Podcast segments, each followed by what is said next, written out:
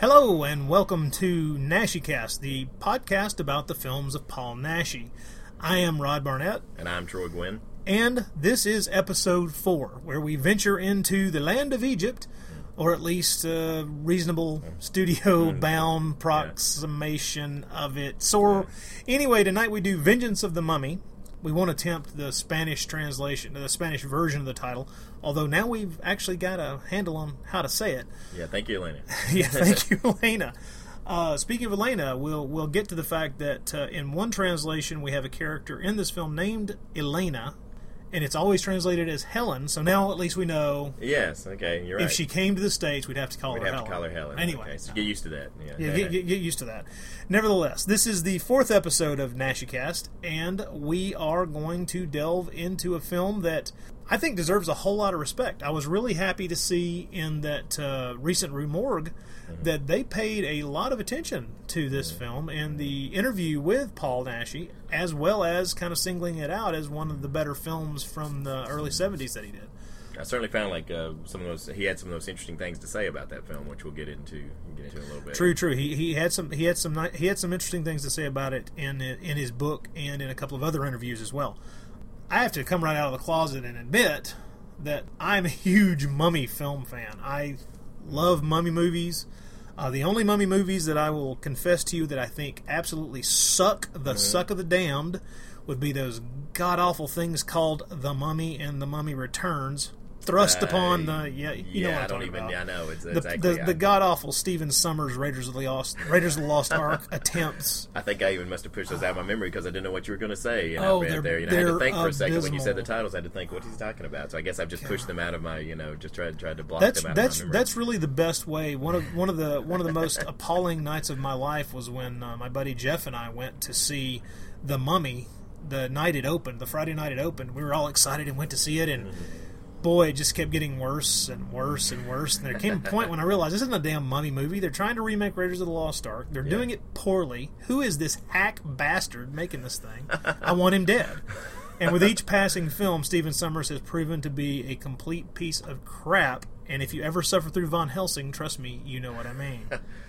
Well, now that you got that off your chest, I'm sorry. Don't beat around the bush, Rod. Tell us what you really. Let me move past my hatred of Stephen Sommers and his hackery into talking more about the film at hand. I cannot explain exactly why I'm such a fan of mummy films. I really can't. I will even say that I'm not a particular huge fan of the Boris Karloff mummy film from 1932. Right. I like it and I respect it quite a bit. Yeah. But for my tastes, it doesn't have nearly enough mummy ass kicking. Let's face it, we carry that from our childhood. Yeah. The first time we caught it as a kid, you're like, the opening scene just kicks such ass. And the whole rest of the film, you're like... Where's the mummy? Karloff's cool, but where's the mummy? It's this wrinkled bastard in the fez. Wrinkled bastard in the fez. That's our mummy. Yeah. No, I don't think that's our mummy, man. Yeah, I know. It's one of those that as you get older, you definitely begin to admire, the other things about the film. It's easy to admire as an adult than as a youngster. Yes, definitely. Because there ain't a whole lot of get up and go to the film, but I do love it. Now Karloff's wonderful. Now I find Karloff's just sheer presence is absolutely mesmerizing in the film. Yeah. He's truly incredible. It's something otherworldly about him, but you just don't pick up in that as a kid when you're just waiting for the mummy to come busting out of somewhere. But he doesn't. Having said that, I am a huge mummy film fan, and I have to admit that the sad little 4-film set of mummy movies that Universal produced in the 40s. Are films that I return to again and again and again. Like some obsessive-compulsive stalker. I watch those movies repeatedly. There can be no October without me watching at least one, if not all 4 of the damn things. And I love the... I'll say this. I think the best mummy movie of all time is actually... Hammer's 1959 mummy film with Christopher Lee and Peter Cushing. I agree with you totally on that. I think it is absolutely fantastic, and I think it kicks all kinds of ass. And I will say right now... And Tom Weaver, if you're listening to this by any chance, we apologize. But you just got to face the truth, buddy. It's the best mummy movie. It's the best mummy movie, period, end of sentence. But nevertheless, I will say right now that I think, now having rewatched Vengeance of the Mummy, the Naschy film we're talking about tonight, having rewatched it a few times here in the past few weeks... This is my second favorite mummy movie, right behind the Hammer film. this is a really good movie. And as a matter of fact, my most recent viewing, as I've watched it now 3 times in the past couple of weeks getting ready to talk about it, and I have to say that it's kind of crept up a little bit in my estimation with each viewing. Same here. Even the crappy English dub can't kill it. Right. That crappy English dub really tries hard to kill it. It's rough. It's rough. Our film for tonight is The Vengeance of the Mummy. It came out in 1973. In case you're unaware, in this podcast, we do go through the films from beginning to end. I guess a spoiler warning is probably the best bell to ring at this point, because we're going to spoil the living crap out of it down to insanely ridiculous details.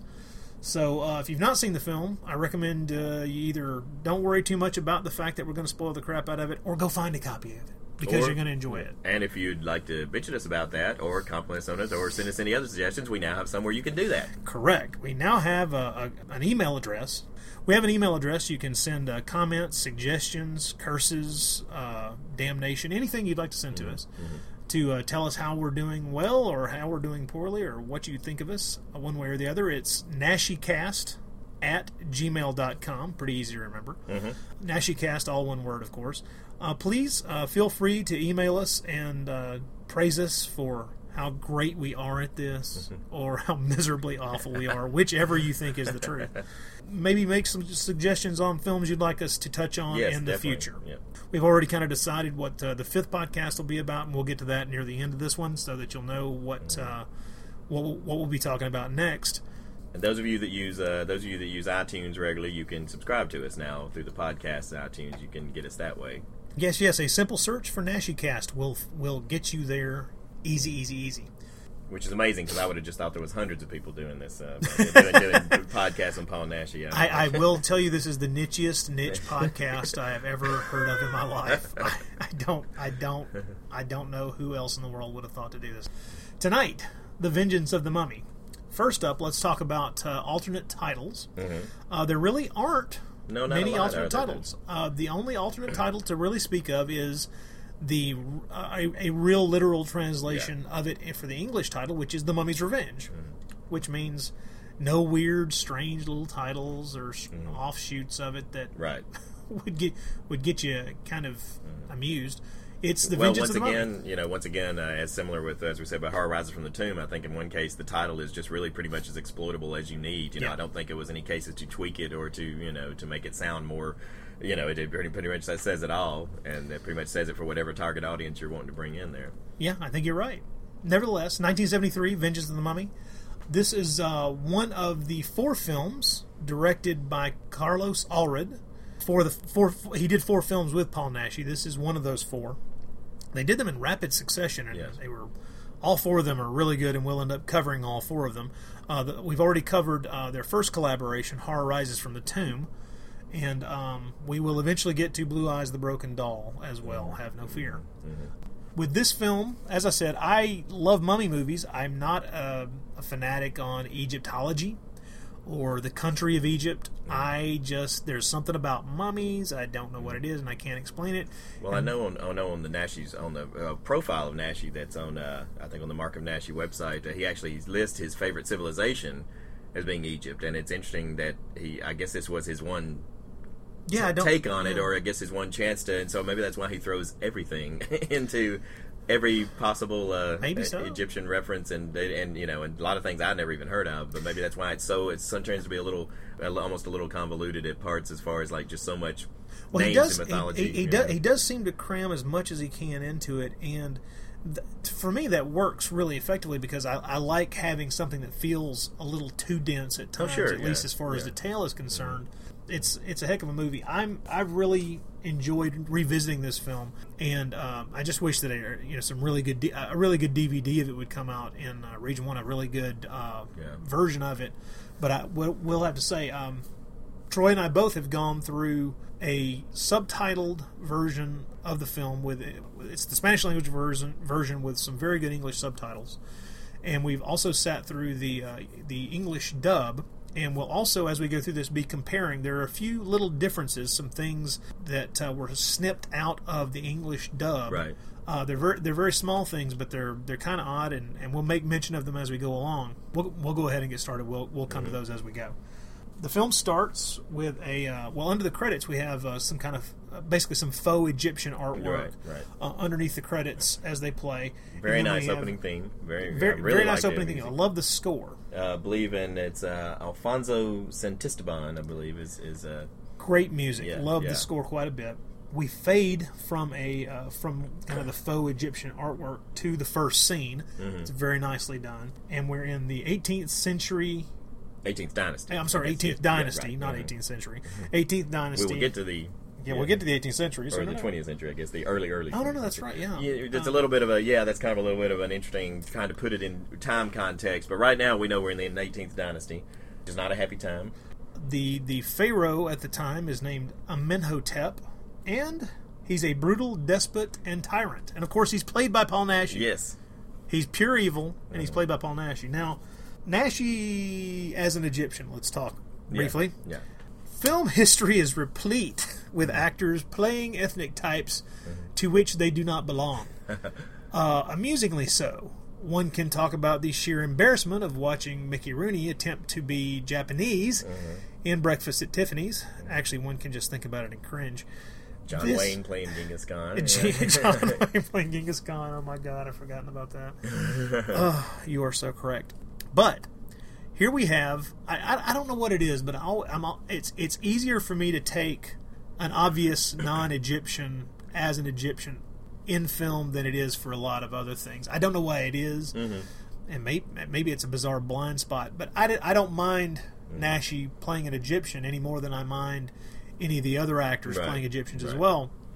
Well, you could not have asked for more of a physical contrast to Boris Karloff, and whereas Karloff with his fez on and everything looked basically like a giant pencil in the original Mummy. Nashi's about as different as with his bodybuilder, with his weightlifter body, but who are we to say that Well, he does, and that's just it. I mean, in his body type is not exactly the body type I would think of as someone who was born and bred in a country mostly that you think of as desert. Mm-hmm. We're in the 18th dynasty. Amenhotep is the brutal despot. He's a tyrant. He turned the desert sand red with blood. Yep. Not a nice guy. And that's the difference between, in this last... Now, once again, we're going to be coming up on, the old staple of Euro cinema, the whipping and torturing of chained up women, which we just had in the last Nashicast with Night of the Howling Beast. Now, in that case, whereas the guy who was doing that was sort of ostensibly doing it for a purpose, because he was, using it as part of some sort of far-fetched medical cure for this ailment he had on his back. In this case, this character is just basically an asshole. That's all you can really say about. That's all you can say about Amenhotep is he's just really. He just really wants to kill these women, and I will say this: he is at least drinking their blood. It's not like he's just tossing everything away. Right, yeah. I mean, there's a purpose in that respect, right? Yeah. I'm sorry, I got to drink the blood. Now, once again, we're told that these are virgins. Yes. So he's drinking the blood of virgins. Mm-hmm. And now we see while he's watching them being tortured, he's like eating what sort of looks like these little beanie weenies, on these toothpicks, that he's being fed. Yeah, and then, of course, later in the movie, they make a reference to the fact that he also ate human flesh. So they may be supposed to be human beanie weenies. I don't know, but it's I'm going to assume that's what it was because it's just creepier that way. Yeah. Nevertheless, he also had his main consort, the very beautiful Amarna, who is played by the actress Rina Ottolini, who did not make very many films. She I was plays, wondering about that. Yeah, she did not make very many films at all. I was really kind of surprised because she's a gorgeous woman. Is. And striking as both an Egyptian and then, as we see later, as... Right. She was very easy to believe as an Egyptian, her body type, but she really only made 4 other films past this. This was apparently her first film, and past this she made just 4 more films, and after 1975 never made another one. So... Mm-hmm. Yeah, kind of strange. Anyway, the very, very attractive Rina Ottolini plays Amarna, and she's just as cruel and bloodthirsty as Amenhotep. They drink the blood of virgin women, and We should also point out this. I mean, we're gonna have to point it out at some point. I'm gonna go ahead and jump in. This is the clothed version of the film. No matter what version of the movie you run across, you will not find the nudity-filled version, because apparently it's lost. No one can lay hands on it. No one's even seen a print. Yeah, Naschy apparently had really tried to find a print of it and never could. And I will just say now that. More's the pity is what we're basically saying. Yeah, no kidding. Not only is Miss Ottolini gorgeous and very, very close to nude at many points, this film once again stars Helga Liné in a supporting role. As a matter of fact, in almost the exact same supporting role that she played in Horror Rises from the Tomb. Exactly, yes, yeah. She strides around in a near bikini style outfit that simply drives me completely insane. She wears Egyptian wear very well. Whew. Is it Egyptian wear, or is it just meant to drive men insane? Nevertheless, back to the film. As I'm getting off track, drilling over women, what we have is, since he's so evil and so corrupt, and everything is apparently things are not going as well as they should. Right. The high priest of Amun-Ra has decided that something has to be done about this. Now, and this guy's name is Amsha, I believe, is what they call him, at least in the subtitle version. But yes, a high priest of Amun-Ra, but I believe his own name is Amsha. And this is one cadaverous-looking mofo. I got to ask you, was that makeup, or is this a guy? Or is this guy just? It almost has to be. It has to be makeup. Because I didn't know if it was maybe he was sort of a Reggie Nalder type who literally had a skin, burned condition, or if it was makeup. But whatever it is, it's very interesting that this character who looks like he would be sheer evil. It's interesting that he's actually basically, in a sense, for his time, doing. Well, yeah, he's doing the right thing. He wants to get rid of the Amenhotep. He looks absolutely evil, and the actor, I cannot remember the actor's name who played him to save my life. Either. I can't remember who he is, but at the same time, if that is what he really looks like, oh my God! Mm-hmm. I assumed that some of that had to be makeup, but if it were makeup, it was very, very well done. It really was very effective stuff. Anyway. The high priest decides that he's got to do away with the pharaoh. He's essentially running the country into the ground. Mm-hmm. They're fighting wars they don't need to fight. Plus, he's a bloodthirsty bastard, killing everything in sight. We got to do away with this. So he poisons the pharaoh. Right before that, I have to say, I love this where the soldier comes in and tells the pharaoh, basically tells Amenhotep that his armies have just got their butts kicked out there, and he responds, as you might expect, I'll kill all my generals, and he's really bummed out about this, and I'll slaughter the generals. And Armana's like, she's like, to cheer him up, she's like, we'll sacrifice 10. I just love this, we'll sacrifice 10 virgins. Everything will be fine. We sacrifice 10 virgins. You know what it is? It's like a normal modern response would be, oh come on, honey, let's go eat some Rocky Road ice cream and curl up on the couch and watch some Friends episodes. Yeah, exactly. Let's just kill 10 virgins, drink their blood, everything. It'll all seem better. Yeah. Oh Lord! But you're right. They do. They do manage to conspire to get him to drink the poison goblet. So he's dying, and he says he's not really dying. He claims that his body is going to sleep, mm-hmm. but that his brain is still alive. Mm-hmm. High priest and some of his henchmen come in and stab Amarna to death. Yeah, kill her. And so she's laid out there, dead and bleeding, and he is, I guess, paralyzed would be the best. That's kind of what my idea was. They never really use that word, because he's still conscious. Mm-hmm. Because then, as they decide to do what they do to him, which is they don't kill him, right? Whatever this poison was paralyzes him, and they mummify him, right? So they mummify him alive. Basically tell him that they're going to bury him or entomb him in such a way that he won't have any of the usual things put in the tomb that's supposed to ensure. When they put someone in the tomb to ensure their passage into the underworld, they say passage. He's not going to have any of that. Right. Well, what the high priest says is, "You will wander in the world of the unknown for all eternity, mm-hmm. without peace or rest, and you will be denied entrance to the world of the dead. Anubis will never pass judgment on your spirit." Essentially, they're cursing him to a form of eternal life that he can never be. That can never change. This is when we know. Okay, he's obviously supposed to be still, conscious in this, because we have the voiceover. We have him doing this voiceover where essentially he lays out, I guess, what you would call a curse. Mm-hmm. "Go down, man, Chef. I always knew you hated me, but I am still powerful, and the forces of evil will help me. Someday I'll be free of my immobility. Now heap all my hate of the centuries onto the world. My dearest Amarna will also return to me and will be united in the world of the unknown. My descendants will carry out my will.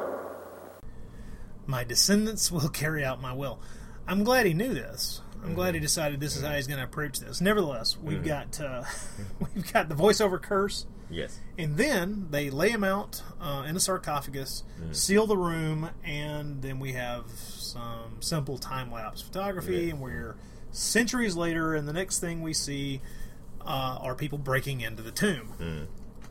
Here we have Jack Taylor. Jack Taylor, ladies and gentlemen. Jack Taylor. Give it up for you're a cult actor you're going to see in dozens of films from this time period. You're going to see him in so many movies. You're going to wonder...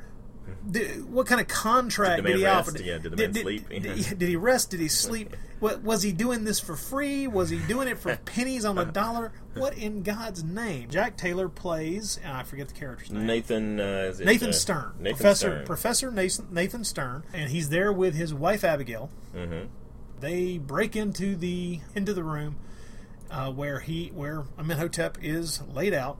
And Abigail, by the way, is always the height of fashion, no matter what the situation. I love the fact that her pith helmet has her nice little scarf, little pretty scarf tied around it. I couldn't even tell if she will venture with this guy anywhere, as we'll find out in the film. But she always makes sure she's dressed to the nines. She's always dressed well. Yes. As a matter of fact, I'm pretty sure if she were dropped into the pits of hell, somehow or another, she would maintain a perfect facade. Yeah.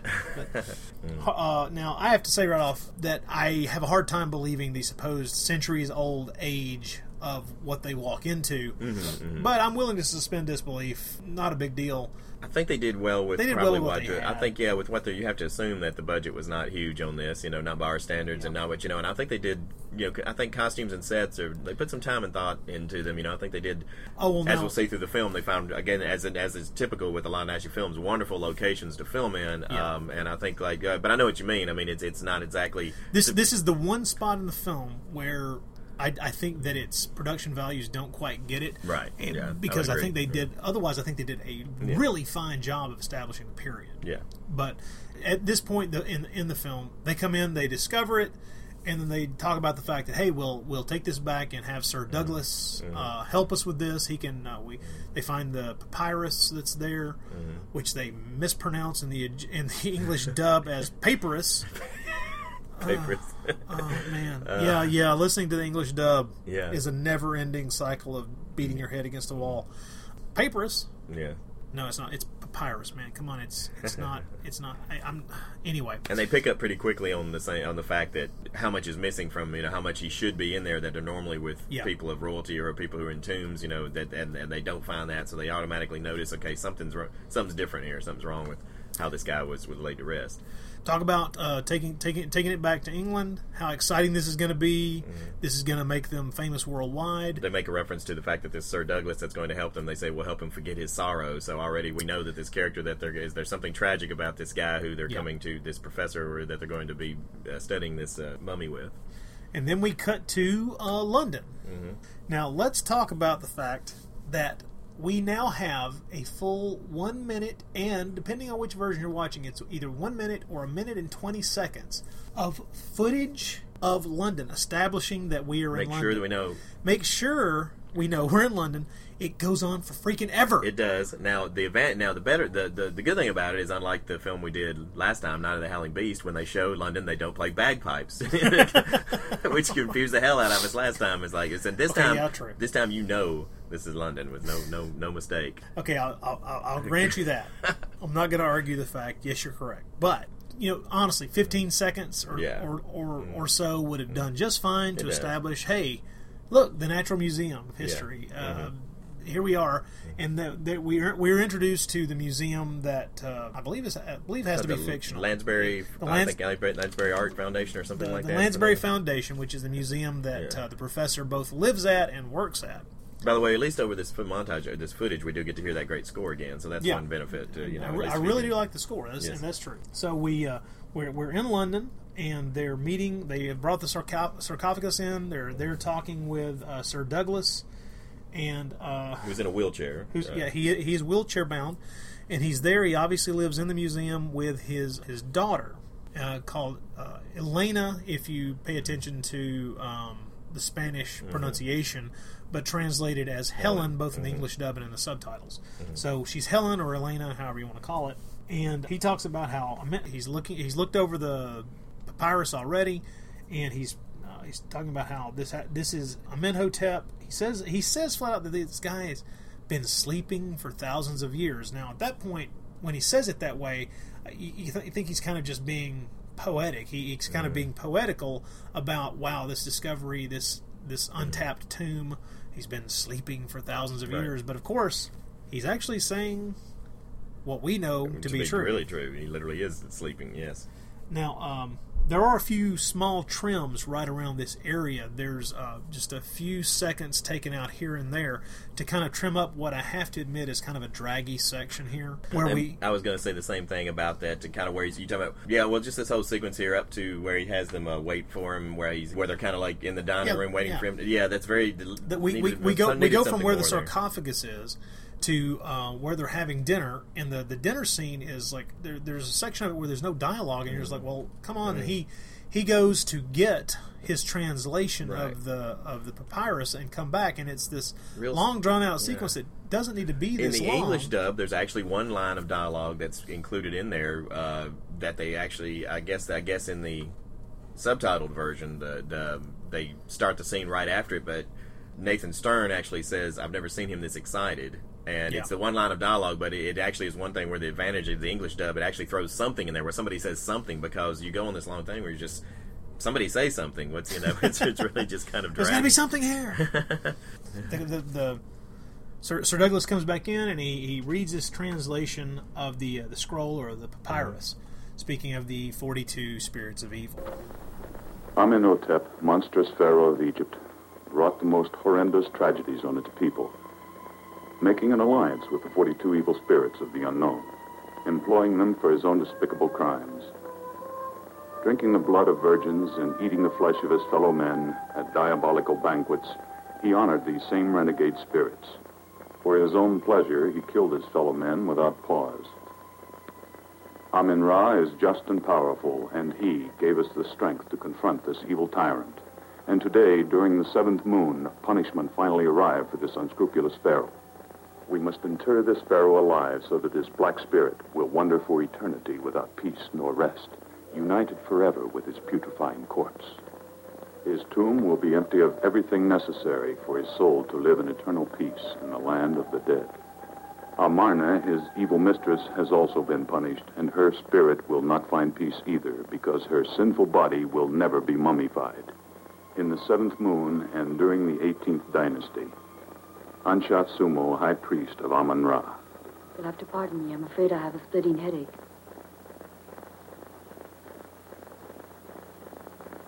You'll excuse me, won't you? Good night, Helen.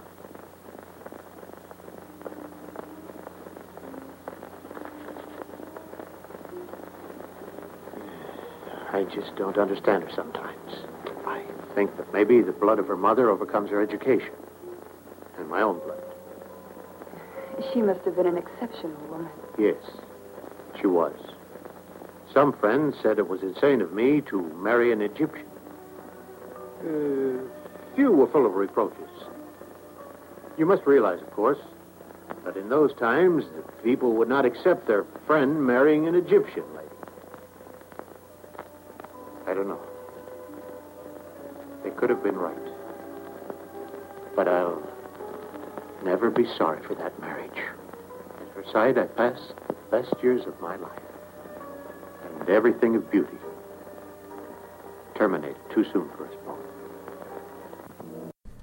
Poor Sir Douglas with his Egyptian wife. And, of course, that means that his daughter, Helen, is half Egyptian. And we should state right up front that, in case we hadn't mentioned it, and I don't think we have. No, we haven't.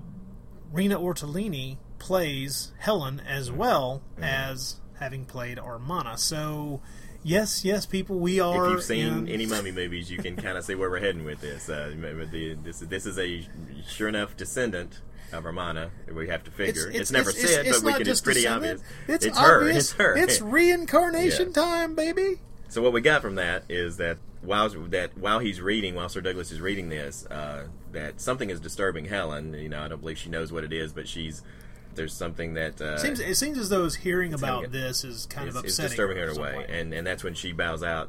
Says she has a headache and leaves, and then he goes on. As we've heard, he talks about. I think it's interesting. This brings up something that I like in this movie. There's a lot of things that the dialogue that I like, because one thing we have to realize here is the time period that this is set in and the main part of the story. As I've kind of looked at, it's obviously Victorian era, England. Early 1900s. Yes, right. It's because they do have working telephones, and so if you look at the history of the telephone, means that it would have to be right at the earliest it could be would be maybe 1890. So we have to figure. But there's another line in the film where a guy makes a reference to it being we're in the 20th century now. So you have to figure it's right in the early 1900s. I think Naschy does a really good job in a lot of parts of this movie of capturing the not only the feel of the time but the dialogue. A lot of the dialogue really rings true. Really feels, authentic. Oh, I agree. It feels right for the period, almost pretty much all the time. And I never got taken out of it. And one of the first examples is this soliloquy that Sir Douglas has here, because he's talking about. There's a lot of talk in this film about kind of talking about blood and heritage and race, and he talks about her blood overcoming her English education. These characters who are the good guys, Nathan and Abigail and Sir Douglas. There's still this kind of superiority, a British superiority, which feels very natural. It feels like the way they would think. They're not. It's even though they're the heroes, there's this kind of casual little bit of racism in here. That's I think very well played when he talks about, because everything that the Egyptian characters in the film do. There's very often they talk about that's their mentality. That's their blood overcoming their British breeding. It's blood overcoming their reason or their reasoning. Yeah. And I like especially where he says you have to understand the days we were married. It was not well thought of to marry an Egyptian, and he's talking about it like now he's in such a progressive society, and that's a very clever bit of writing there, because every society thinks that it's progressive, and if you think about it being the early 1900s, how obviously tolerant the society was, but as far as he's concerned, they're already saying in those days it was not. In those days, it was 20 unseemly years ago, it was unseemly. Yeah. So there's little touches like that that I think Naschy really does a great job with in this movie. I think it's nice, and he bends it into the story very effectively. Yeah. But this is the point at which we are introduced to Paul Naschy. Yes, not uncommonly for these films. Paul Naschy, as you see, very rarely plays one character. Yes, he very often will say multiple roles. He plays two roles in this film. Mm-hmm. We are introduced to his modern day. I guess you would have to say he's a descendant of Amenhotep. His name is Asad Bey. He's an Egyptian who's come to London to study the Egyptian artifacts that have been taken out of his country and are put up in museums here in the UK. And that name, by the way, is very obviously an homage to Asad Bey, to Karloff's name. Karloff's mummy, yes. I like that. I thought it was a nice touch. So Asad Bey has a female companion at all times, played by Helga Liné. Mm-hmm. All praise Helga Liné. Yes, Helga. Her name is Zenufer, which I found to be an odd name.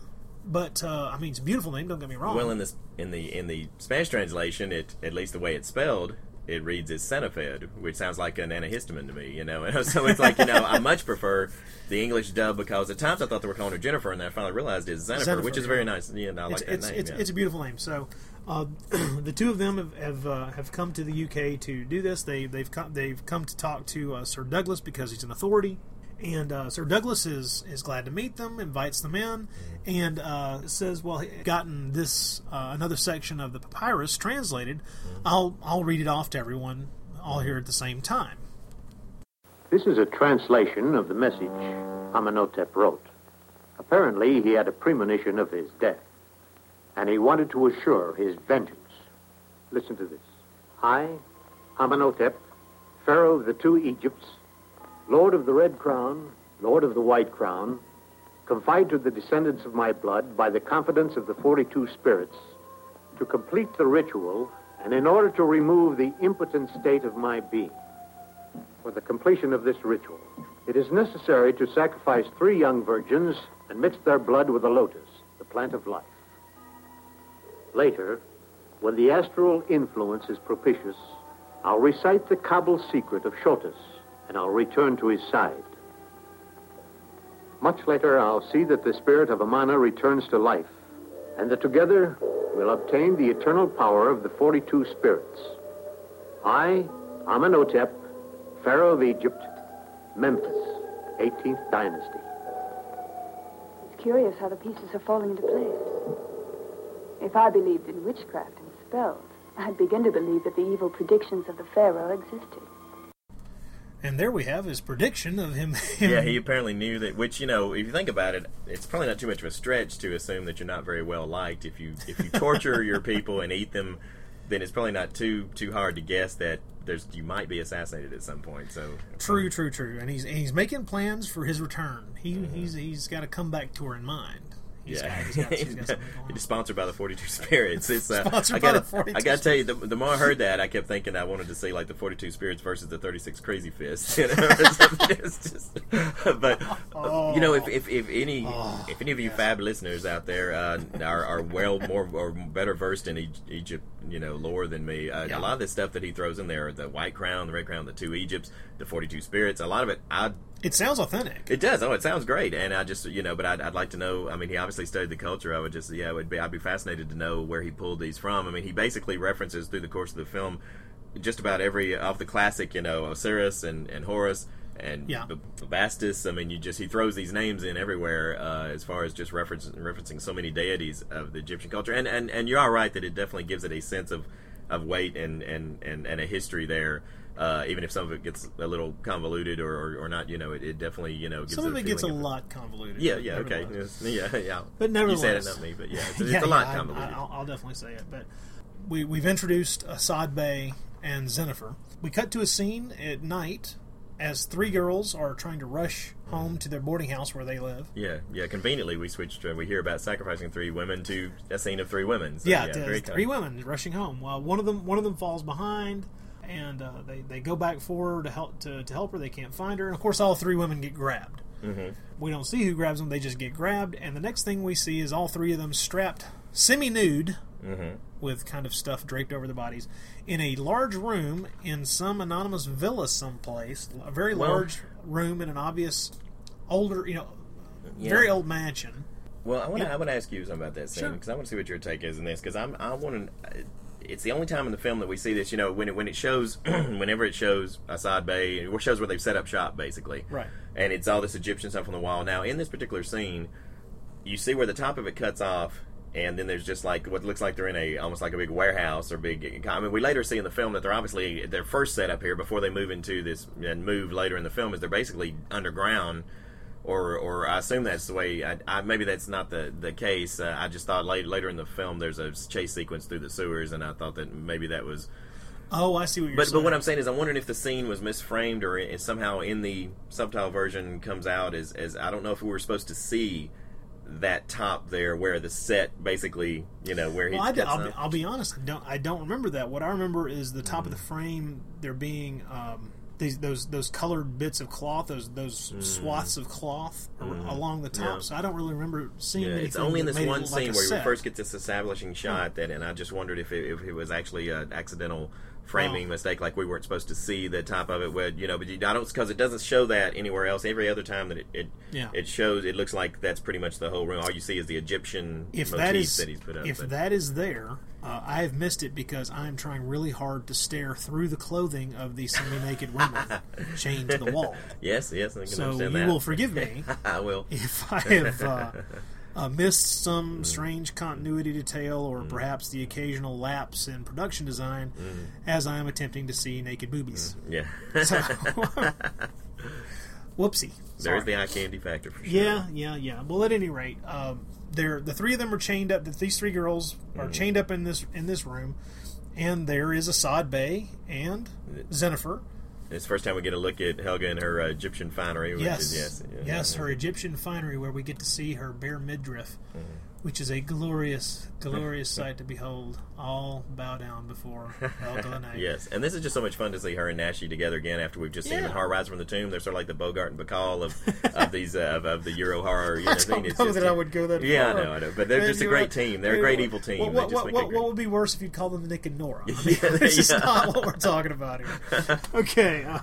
So what we have them, we have the three girls chained up. They cut all three of their throats, drain some of their blood into a large goblet, and then enact this.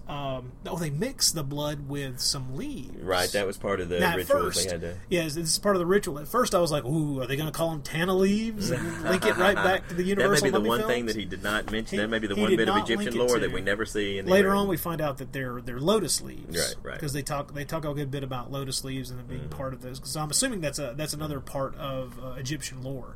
But if he'd made them Tana leaves, I'd have probably flaked out. But they use this blood to conduct a ceremony where they pour the blood in, they mix it with even more of this dried lotus leaf. They do this prayer, this ceremony, and there's a response from I believe it's the god Osiris.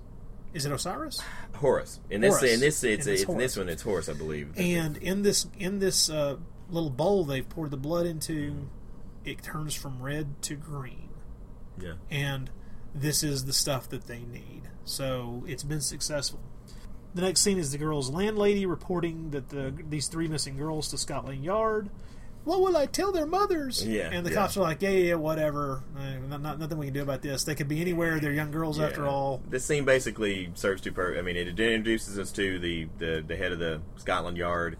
It establishes them as not being very sympathetic ears, as we find through most of the film. It takes them quite a bit to get motivated. Also, I think the fact that she talks about the girls being only nice girls at her home, I think that's just to shore up the fact that the girls were trying to convey again that they were virgins. I guess that she's talking about only nice girls, only decent girls stay at her place. But the police pretty much usher her out pretty unceremoniously. They obviously think she's pretty bad. Yeah, exactly. So they're not too concerned. It takes quite a while for the police to get concerned about what's going on. The next night, we're back at the museum, where Asad Bey and Zenufer break in. Do they even have to break in? I swear to God, this. Yeah. I have to say this is the worst security. This museum that I've ever seen. It's not great security. They basically get to do everything they want to do without too much trouble. Nevertheless, they go back to the museum at night secretly. They pry open and get the actual papyrus itself. They open the sarcophagus, which hasn't been opened yet. They open the sarcophagus to actually get at the mummy of Amenhotep. They chant this ceremony from the papyrus. Pour the green liquid into the mummy's mouth, and boom, it works. The mummy's alive. This is at the 36-minute mark of the film, roughly, and we have a living mummy. And he wakes up, and he's just kind of pissed. Yeah. Asad Bey, to have been elected by the 42 spirits to remove me from my immobility of 1,000 years. I will give you power, riches, and an eternal life. But first, you have to find me a woman. I need her body for the tormented spirit of Amarna. For thousands of years, her spirit has been wandering through the shadows of the unknown. Now she'll return to my side. You'll be as powerful as you desire. Then we'll punish those who dare violate the secrets of Egypt. Say what you will about Amenhotep, but he is all about kicking some infidel ass. Yeah, for violating our Egyptian goodies. So it was okay for him to violate the Egyptian goodies. Well, in his time, well, they were his to violate. Yeah. What I love about this is, as soon as he's up and mobile, he does his first kill. He goes to the guard, the obviously ineffectual guard of the museum there, and comes up behind him and grabs his head and crushes his skull. Skull crush. I'm popping skull crush. I love that. In the mummy movies that Hammer made in the '60s, there was all kinds of off-screen skull crushing, but not in this one. The skull crushing is right there in your face, buddy. Here's a crushed skull for you. Yeah, and let's go and talk about the look of the mummy. We're finally getting to see the mummy. Yeah, what's your take on this version of the mummy? Love the makeup on this. The flesh is this crinkly black. Right. It's icky looking. But it still allows the eyes to glow through. It still allows a lot of expression, which kind of reminded me of the great Christopher Lee mummy, you know, that it allows for a lot of personality to shine through the with the eyes, which is great in the case of a creature that literally is just so, you know, any kid that's going to be covered by bandages or that sort of thing, you know, as much as expression as you can allow through the eyes is a good thing, and this makeup allows for that, which is nice. And something that I very much like that the choice that they made here is that he doesn't speak. He communicates with them, but he's not talking. Right. He's obviously projecting this voice to them, but he's never speaking. Yeah. And so they hear him, but he's not actually talking, which... I almost want to call it kind of a sop to a form of realism, although, come on, in a movie like this, we're not talking about realism here. But it is kind of neat that that's the choice they made, decided that he's going to talk, quote-unquote talk, but he's not going to actually speak. The next day they discover the dead guard. They discover that the mummy is missing. They alert the cops. And then we get this absolutely bizarre statement that there were fingerprints on the dead guard that don't correspond to those of a human being.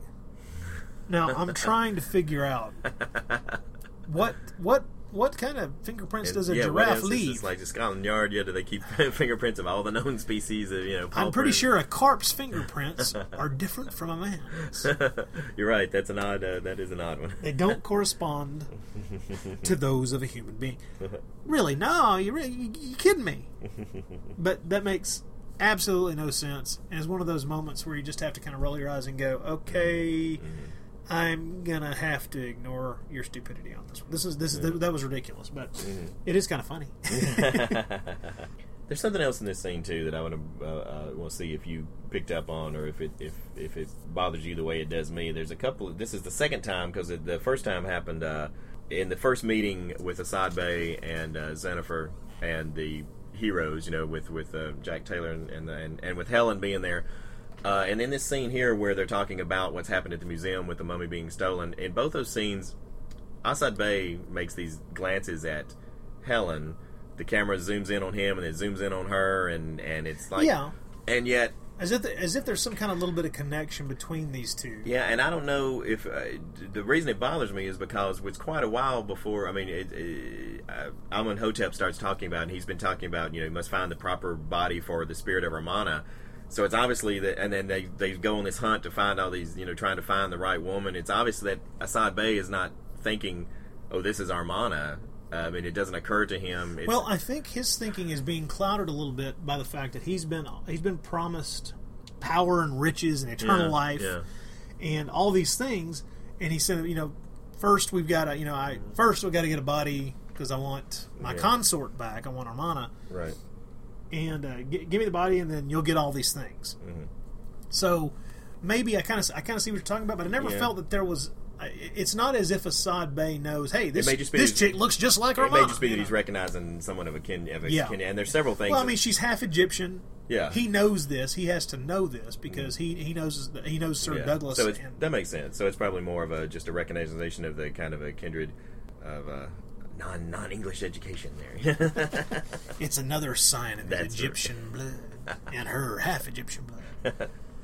So now we get three scenes. Now we get three scenes in succession as they, as our villains go about grabbing more women to sacrifice to get what they need to conduct this ceremony. Here's the strange thing. In the English language version, there's an extra scene. Yeah, yeah. That's not in the Spanish language version, which is a scene of a married couple on their wedding night, with them talking.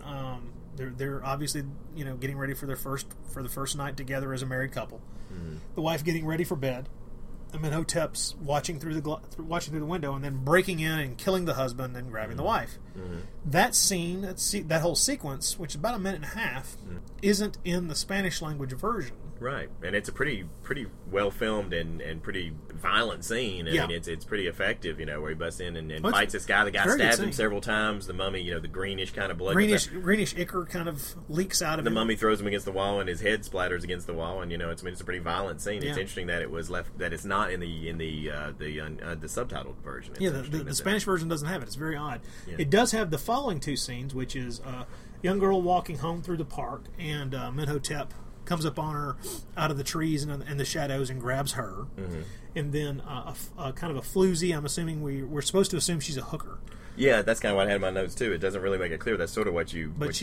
Yeah. She's walking by the river, by the Thames, mm-hmm. and she sees the mummy mm-hmm. as he's coming toward her, screams her bloody head off, mm-hmm. and then the mummy has to run off as, very quickly, cops are after him. Right. A couple of bobbies are after him. And they chase him into the sewer, mm-hmm. which is a bad idea for them, as Amenhotep manages to off both of them rather gruesomely. Right. They're down in the sewers. And then just go on home. He's done for the evening. Now, the investigation the next morning, the inspector, where the girl was grabbed in the park, just amazingly finds a bit of what appears to be the mummy's wrappings on a tree limb, which I thought was mighty lucky of him. Yeah. Considering how small it is and how large an area he's looking around. Next we see... But as we've seen with most of the things throughout most of the film, it doesn't really inspire him to do anything. You know, he kind of shakes his head for a minute. It's like, just for a moment, I almost was going to put something together here, but no, I think I'm just going to ignore it. Next we see Asad Bey talking with Sir Douglas and Nathan. Mm-hmm. Talk about how absurd this all is and how bizarre this news they're getting from the cops and these women going missing and all this. And one of them says the line, "Someone is trying to convince us that the mummy has somehow come to life." Mm-hmm. And Asad Bey is kind of off to one side looking very strange. Yes, it is kind of odd that someone would attempt to make us sure this is happening. But, of course, while that's going on, Zenufer and Helen have gone out to the greenhouse there at the museum and are bonding. They're talking a bit about themselves. Elena explains how her father ended up in a wheelchair and kind of a little bit of why she blames herself for his predicament. There is a legend that says the lotus flower can give health and knowledge.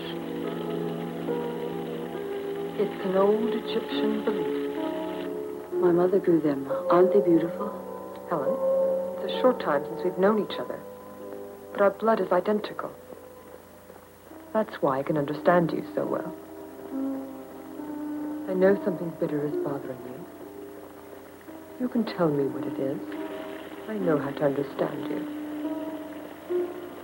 My father is a paralytic, and I'm responsible. I told Father not to go. The weather was awful that night. But he insisted that he accompany me. When we returned afterwards, the horses went wild, and Father was dragged beneath them. Helen, you're not to blame. Believe that. Everything was written. You must stop tormenting yourself. Yes, it feels like the women were getting a little close there. They're bonding. And even more so later on. Yeah, even more so. They talk again later on. We'll get to that. Next, we see a pair of young lovers in a barn, obviously postcoital. They're playing around inside the barn, and of course, Amenhotep shows up. Yeah. Let's say something right here that I thought was interesting is that he does his own dirty work, basically, which I thought that was interesting. You know, I mean, you would think in most of these situations he doesn't send Asad Bey out to. You know, he's a proactive mummy. I mean, he likes to get out and mingle. He's a hands-on kind of guy. He's one of those if you want something done. You got to do it yourself. If you want some women grabbed, and maybe he learned his lesson by having his armies go out there without him on the field and getting their asses kicked. And it's like maybe he learned a little bit from that. You could be right. That could be what he learned from this. Perhaps he should write a self-help book. Yeah. That's really where he should go next. That would be a good way to make a quick buck, anyway. Hey, you said this scene was obviously post-coital. Now this makes me wonder. Okay, then why did he get the girl? Because aren't they supposed to be virgins? You know, this is that's where it gets all kind of weird because it's as if they wanted to shoehorn enough sex and nudity into the picture, but this scene of like locals cavorting in barns. I mean, this is all throughout Naschy's films. Usually they're about to be attacked by a werewolf or something, but I mean, he just loves that. You know, there's always the local color that's fornicating somewhere. You know, and there's fornication everywhere. You just got to look at the right place. That's right. I mean, that's the way it is. I mean, look around. There's probably people fornicating somewhere within 50 feet of us, right? I don't believe it. Well, not in our decent Victorian society. and we don't have savage blood. Let's be honest. That's right. We don't. Oh Lord. Anyway, see, I wonder why this scene here, where he attacks the lovers in the barn, I don't find it to be nearly as well filmed as the one where he breaks in on the bridal couple. So it's kind of sloppy, actually. Well, it's really strange because she, she's playing hard to get for the guy. She's kind of teasing him, and so she runs away from him, and she's hiding in the barn. She looks up right behind her that something's obviously right over her, and you don't hear anything. He's searching for her, and he finds her passed out there in the hay, and then he looks way up, and the mummy sort of emerges from the top of this loft. And does this great throw with the pitchfork there and impales a guy, but it just makes you wonder, okay, was the mummy, when she turned around and looked behind her, was she seeing the mummy way up there and she fainted? Or that's the only thing that makes any sense. Yeah, because I mean, why would he attack her and then climb up to the top of the loft? I have no idea. I will say this is a great the kill is a great shock moment. Oh yeah, right. Yeah, it is. It's a neat kind of death there in the barn. Yeah. But you're right. If they had extracted this scene from any version of the film, I don't think anybody would have missed it or cared. I think it's there just because somebody gets killed with a pitchfork. Right. Yeah. So, yeah. After that, we go back to the large room where the women are chained up, and we now have 7 women chained to the wall in Bay's big house, and they're whipping them. Yeah. Yeah. They're whipping them. Yeah. Why in God's name are they whipping them? Well, I figured out it must be like sort of an Egyptian form of meat tenderizing. But no. Actually, here's one of the problems I have. Here's one of the problems I have with the film. I don't think we mentioned it earlier, but there is a part where Nathan is starting to get a little suspicious of Asad Bey. Yeah, and he has a discussion with Abigail in this scene, which, by the way, they're filmed. They're standing outside, and way back in the background, you can see one of the bridges in London, and if you really look hard, you can see modern automobiles going down the. But it's very, still very briefly. But it's literally the only point in the film where I spotted anything that could be considered a serious anachronism. Right. It was. No, I agree with you. And you had to be looking for it. I agree with you. You really had to be looking for it because they spend a lot of time on real locations in London, very obviously real locations, filming. Very carefully setting up the shots and cropping things so that... I agree. It's a very technically well-made film. Yeah, and it's very nice. They pay a lot of attention to yeah, you're right. So it's just a little thing like that. I mean, it would have been hard to... Very small. Yeah, it is. And it's a very good scene because it's where... But when Nathan, he mentions he's been reading more about these rituals supposedly connected with Amenhotep, and this is the point where he said the line that kind of caught our ear because he says that he's supposed to... What he says is there's supposed to be 3... virgins killed over 3 successive nights. Oh yeah, actually, I think we've got that clip. Hang on. Okay. I've been studying everything I can about the history of Amenhotep. Some of the facts are quite curious. In order for Amenhotep to escape his immobility that was placed on him by Anshaf, someone has to recite the Kabbalah of Shotis and sprinkle his sarcophagus with the blood of 3 young virgins during 3 full moons, one after the other. That's all that's necessary to release him from his tomb. To obtain his definite liberty, another 7 women must die in the same way, and Amenhotep will have his permanent freedom. I'm beginning to believe that you're obsessed by all of this. It's for the police to investigate. 3 young girls have disappeared, and I'm afraid that another 7 will too. If Asad Bey heard you, I'm sure he'd say the curse of the Pharaoh is coming true.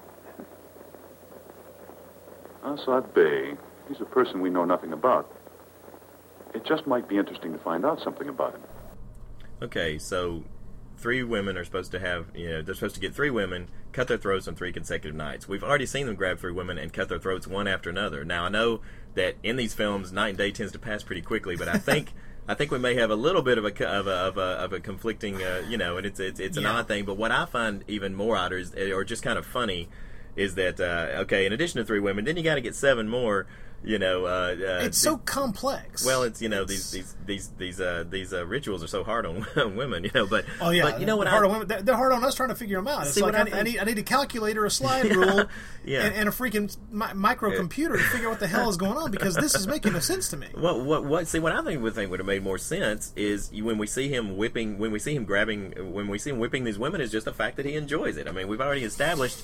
I mean, seriously. I mean, the guy's been thousands of years now without getting his jollies. I mean, we saw in the very first that he's obviously This is how he gets his jollies. Now he's trying to find a body that's suitable for Amarna, but in the meantime, you know, why not just take advantage of having all these women chained up? And that made more sense to me why he'd be whipping him, because it's surely for Amenhotep's pleasure, you know. But this whole let's find seven more women and it's part of the ritual, and then that's when it, to me, it just starts to get a little just too convoluted for its own good, a little too complicated, you know. I'm sure that there's some history, some research that Naschy did. Mm-hmm. To as he was concocting this sucker, that he pulls all this stuff from, and I'm sure it makes sense in some bizarre way. And it's it's just a fun thing to play around with. It's just like I say, I think I just would have understood it just as much as if they just had him whipping the women, because that's just what he's into. He's just like, woohoo! By the way, this clip we just heard where Abigail and Nathan are talking, it kind of sets and establishes. We'll see several scenes where he's becoming more suspicious of Asad Bey. Yeah, she's not. She basically defends Asad Bey a lot, and I think this is kind of a little bit of the old Naschy charm working on the females, but in a very subtle way. In most movies we see Naschy seducing, all the women. There's not really, as he himself has said, this is the eroticism and all that is toned down in this film. But I think that it's more of a nice little subtle thing that she's being a little bit charmed by Asad Bey, and so she tends to defend him through a lot of the film when Nathan is basically getting more and more suspicious. But I think it's kind of a, I think that there's a little bit of an attraction to her for him, or at least kind of being drawn to his mysterious, his Egyptian blood. She's a little turned on by the foreigner. They have a great discussion in the film, Abigail and Nathan. Once again, we get into this where she's talking about how she admits that Asad Bey is very mysterious and unusual. She says, but he's a different mentality. It's a different mentality, just like Helen. Helen being Egyptian too. It's they just can't help it. They're just the way they are. So. They're savages after all. But we have Nathan and his wife Abigail talking about Bey several times. They're suspicious of him, or he's at least Nathan. Yeah, is right. Suspicious Nathan is starting to get that way. And he says, "Well, let's." He says that he stopped coming around as much as he did. Mm-hmm. Right. Yeah. He refers to his visits being spasmodic. Spasmodic. I love that term. I thought was bizarre. A bizarre word to choose. Let's call his hotel where he and Zenufer are living and go see them. Mm-hmm. Well, they call the hotel and find out that although he's maintained his room there, he's not living there anymore, that he's rented a house on the outskirts of the town. Mm-hmm. And they give him the address, and they're like, hey, well, okay, let's go out there and visit them there. This is when we see that Amenhotep is not really pleased with the women. How did you figure? How'd you pick up on that? They got the women laid out on slabs, and he walks by talking about how none of them are worth a damn. Mm-hmm. No, he doesn't say worth a damn, but they're not suitable for Amarna. And he crushes their skulls. Just casually crushes their skulls. I remember this film played one time on, I've talked before about how I'd see the occasional Naschy film growing up through the 70s and 80s on Channel 17 here in Nashville, and they played this, of course, horrible, dark-looking English cut on there, but I was watching it, and but this scene played uncut, believe it or not. Really? And yes, it did. It did. Wow. It played, and I was just whoa! It's like you're not expecting. That's that from a pretty gruesome scene. Well, it's H.G. Lewis levels of gore. I mean these and it's totally. I mean the film itself. There's some blood and gore in the rest of the film, but not very heavy. This scene right here is just it'll jolt you, because these very gruesome crushed heads on these women and. Yeah, and by the way, just speaking for myself, I don't know about you, but I saw nothing wrong with those bodies laying on the table. Neither did I. But obviously, of course, I'm not an 18th dynasty pharaoh. I guess your standards are a little pickier. Amenhotep's obviously got he's got a different set of standards than you and I. Yeah, he's got something in mind. He knows what he's looking for. He knows what he's looking for. Yeah. This is not off the rack stuff. Yeah. This is something he specifically requested. So So anyway, he goes, crushes several heads of these women that are just not going to work. So Helen accompanies Nathan and Abigail to go visit Asad Bey and Zenufer out at this house they're renting. They get out there, and they sit down, and they start talking. He explains that he rented the house because he needed the peace and quiet because he's trying to complete his book. Right. And while they're sitting there talking, Amarna gets this strange look on her face, and as a matter of fact... Amenhotep it's as if they're sensing one another, and Amenhotep creeps closer to them in the big house there. Yeah, great scenes when walking through those long hallways as he's making his way sort of up from his Egyptian cell, up into this nice, very English living room that she's sitting in that she's coming from. And she starts to get this faraway look, and then just gets up and starts walking up the staircase toward where he is. Yeah. Just as if she's in a kind of a trance. Right.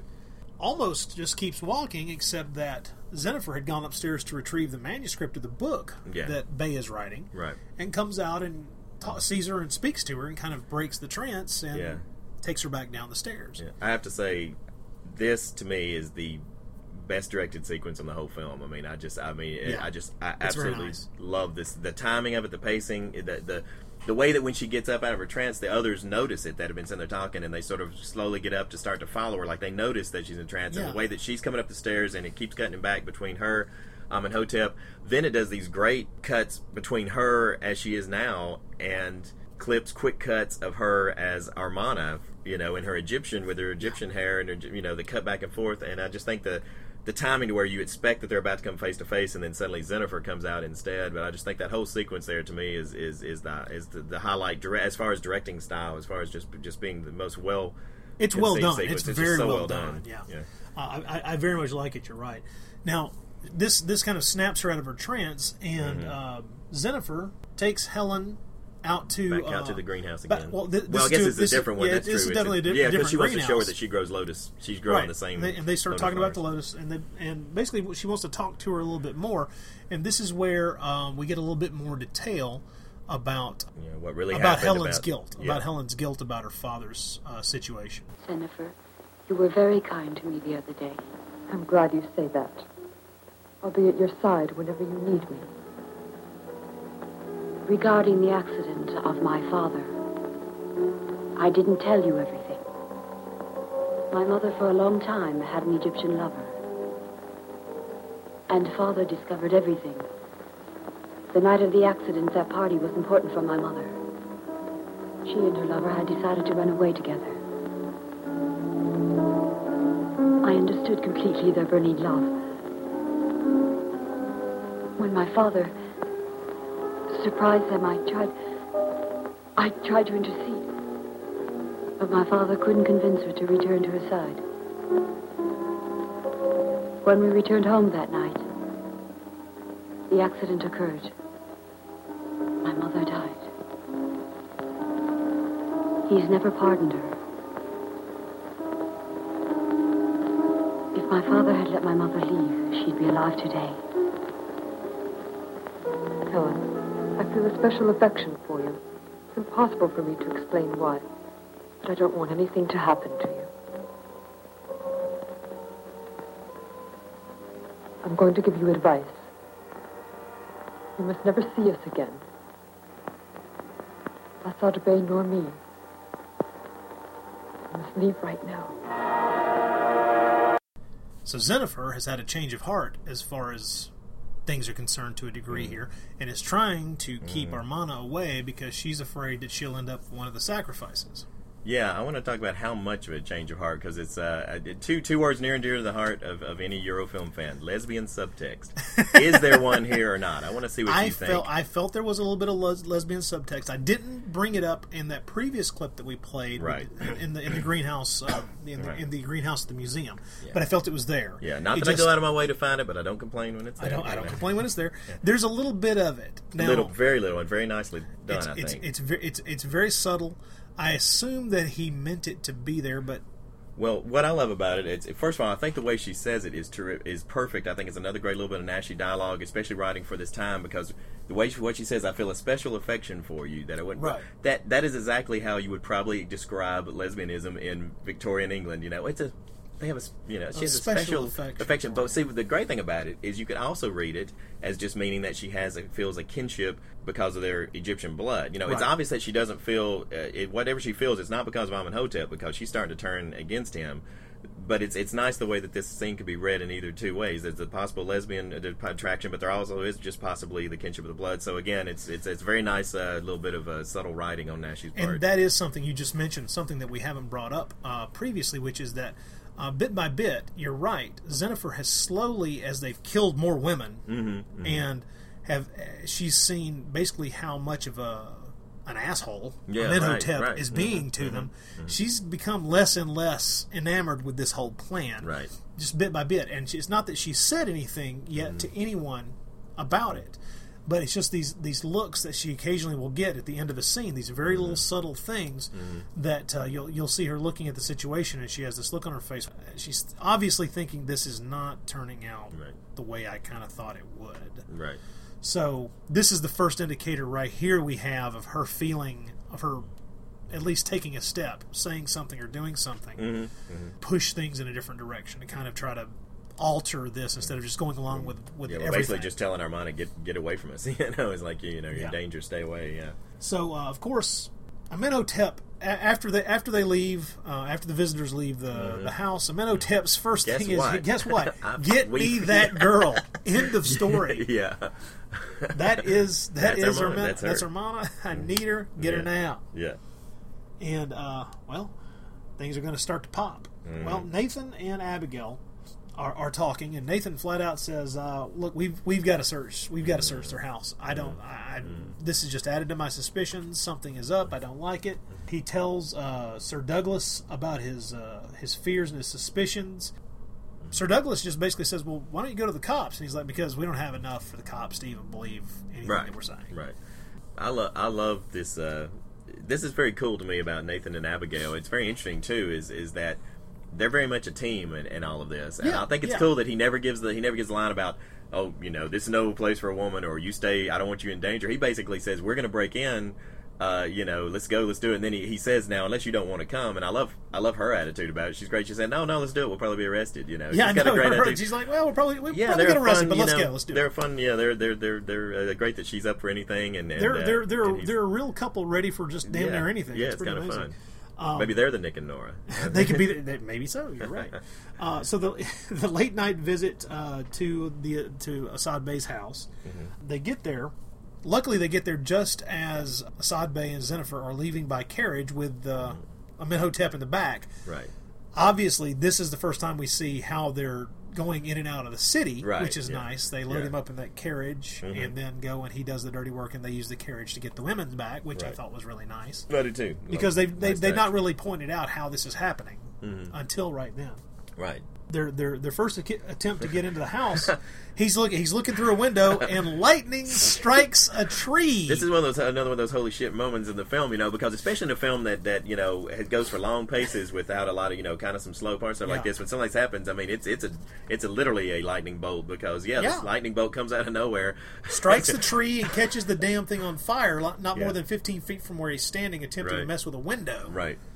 Steel bar window, and then steel bars in the window, and it's they decide okay, we're going to have to leave, but he says, we've got to come back, we've got to get in this place. I don't know what we've got to do something. I like this. I really like that effect. I mean, obviously before the fact that you're just wow, what the hell just happened, is it's kind of interesting because it makes you wonder, is there something that was is there something watching over, some sort of actual force on Amenhotep's side watching the house, or was it just a freak thunderstorm? Because after a second, it really starts to pour rain. It does start to rain, yeah. And then you just think, like, well, was that coincidence, or was like, say, spirit number 21 of the 42 spirits might have, been watching and throwing a lightning bolt down there. It's just kind of a neat, again, it's just one of those things that's never really explained, as you could read either way. Yeah. As with a lot of this film, you can look at it two ways, and but that definitely tells them right then that this is not the time that that they're coming a bad time. We'll have to come back later. Yeah. So we now learn, while they're out there having lightning strike near them, where they were going with the carriage. They actually went to the museum. Right. And he walks in and slaps... Amenhotep does, yeah. Amenhotep walks in, slaps Sir Douglas upside the head and unconscious, and probably snaps his neck, and his head lands in the fireplace within the blazing fire. And this scene too is so well filmed, and you're really going to miss out on a lot of it if you're watching the English dub because it looks so bad. But the great scene of it looking out of the fire, from out of the fireplace, as Sir Douglas sitting in his wheelchair staring at the fire, and then when the lightning flashes, you see Amenhotep standing there behind him. If you watch the English dub, it's so dark you miss that. It's a great thing. You're only going to get to see if you see the better print. A better print of it would definitely. I mean, there's a lot of work that's gone into making these scenes creepy that sometimes don't pay off in some of the crappier looking versions of the film that are out there. But he knocks Sir Douglas face first into the fire. Yeah, then he grabs a kind of a pike thing and stabs an old guard, stabs him to death, so, twofer there. Then marches his happy butt up to Helen's room. Right. Now, as he's walking up the stairs, she wakes up and senses him coming, and starts saying her name. She starts not saying Helen, she starts saying Amarna. Yeah. Amarna, yeah, she's Amarna, muttering to herself Amarna, and muttering the name. Yeah. Yeah. He walks in, and here's where, in both cuts of the film... Oh, yes, you're right. The score is wonderful, by the way. I want to preface this by saying that, but right here, we have what can only be called a musical steal from Morricone's score for Once Upon a Time in the West. And it's a little refrain, or a little piece, I would say, from the harmonica theme for the Charles Bronson character. Right. And it's very obvious. I've seen Once Upon a Time in America 100 times. Mm-hmm. I'm sorry, Once Upon a Time in the West 100 times. And I know that score. Yeah. And when this piece played, I went, wow, that's the exact sound. Mm-hmm. I mean, that's exactly it. It's incorporated well, though, and it does give you that weird kind of vibe to the scene. Because it's a strange scene to begin with. I mean, we basically get to see Amenhotep sees, Helen. They meet face to face, and she plants a big kiss on his scraggly face and on his lips. Yeah, it's a creepy scene, but it's very interesting there. But yeah, they basically have a big long kiss there. He picks her up, and I mean, she seems to kind of just pass out, or she's just very passive. It's not made clear if she passes out, but he picks her up and walks her out of the museum and is gone. So Nathan and Abigail return and discover the dead Sir Douglas there in the fire with his face half melted off. Right. And the dead guard, and the fact that Helen is missing. Mm-hmm. We must call the police. Yeah. Well, yes, now I think you've got something to go on. You got another corpse. Yeah. Mm-hmm. So, they call the police. Unfortunately, the police still don't see it that way. The police are still not... It takes one more bit of thing to get the police moving, and we'll get to that shortly. But the luscious Zenufer is this wonderful scene with Zenufer, Helga Liné, talking to Asad Bey, and she's essentially talking treason here. She's trying to... This is the classic, honey, you've been spending too much time with that creepy friend of yours. This is Egyptian trailer park talk here is what this is. Oh my God, you're kind of right. Oh, that's frightening as hell. Yes. You're not spending enough time with me, darling. Yeah. Or kind of. Basically, she's saying, look, I don't really... I'm getting to the point where I don't trust Amenhotep. I think he's going to kill us too. Right, or he's make us his slaves. She says he's either going to kill us or he's going to make us his complete, slaves forever. Yeah, we're not going to have eternal life and all the riches and whatever the hell we want. And by the way, I got to say, speaking of, we talked earlier about how great the costumes are. I got to say, whatever you think of how much he looks like an Egyptian, Naschy's wardrobe is just the shit in this film. Oh, it's fantastic. Yeah, these shirts he wears. We've seen him a lot in this kind of like a red satin, and this shirt. In this scene, he's changed from a red to like a blue kind of satin shirt, and it's just it's awesome. He looks great. Great. I want his threads. I want his threads. So she's trying to talk to him, and how Bey could have concentrated. I thought the same thing. While she's rubbing her half naked self all up against him and nibbling on his ear and caressing his neck and all this stuff. Yeah. Oh my God, I'd have given her anything in the world. The guy's a fortitude I don't have. Yeah, it's because he's actually sitting there. He's just talking about. Yeah, he's basically saying, I have the same blood. That's why he likes me. He's gonna, it's the old blood argument once again. Oh my God! He's like, he's going to give me everything if I do just do what he asks. I'm going to be powerful. And I'm just sitting there thinking, like, dude, you got all you need with that. Right there. Look to your right. The woman, the half naked woman, rubbing herself against you and just trying to convince you, hey, I think the dead guy might try to off us.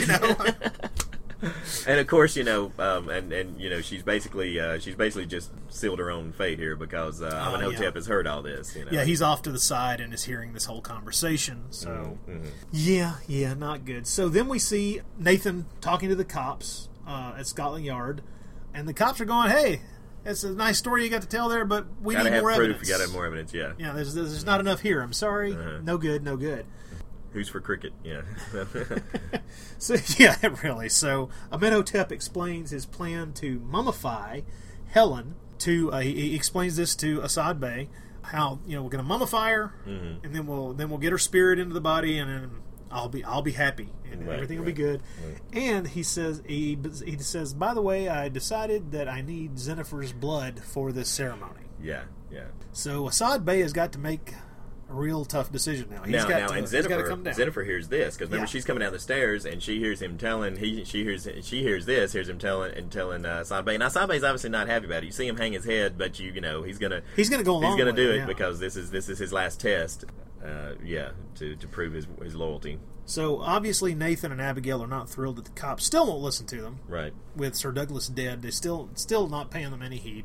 So, that night, they go back to the villa with rope and grappling hook, and by God, we're getting in this place tonight. Yeah. And she's in her best rope and grappling hook climbing dress, Victorian dress there. Victorian dress, complete with hat. Yeah, exactly. Yeah, yeah. It's true. She's looking good, but she was not going to climb a rope, and I was impressed by what he did, which was... Nathan throws the grappling hook up, climbs the rope, and then tosses the rope down, has her tie herself tied around herself, and he pulls her up. It was like, damn, woman, jeez. Jack Taylor's a man of good breeding. You got to give the man credit where credit's due. That's true. Should I, at this point, point out that...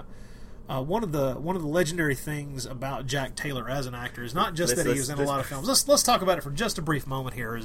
He's often talked about, and I'll give... author Brian Sin a good bit of credit for making this very funny over the past few years. Jack Taylor is not blessed with an abundance of emoting skill. One might refer to his version of acting as a tree, as in wood. And if the wind is blowing correctly, then the tree will evidence some movement. But most of the time, a tree's a tree. Yeah. To put it another way, you do not want to play poker against this guy. This guy is the ultimate poker face.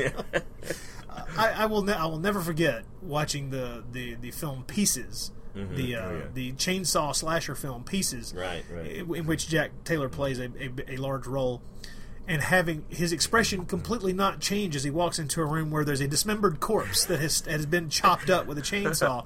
And I'm thinking to myself... Yeah. Here's a man with either no acting skills or playing a character with the ability to hide every emotion he has ever had since birth.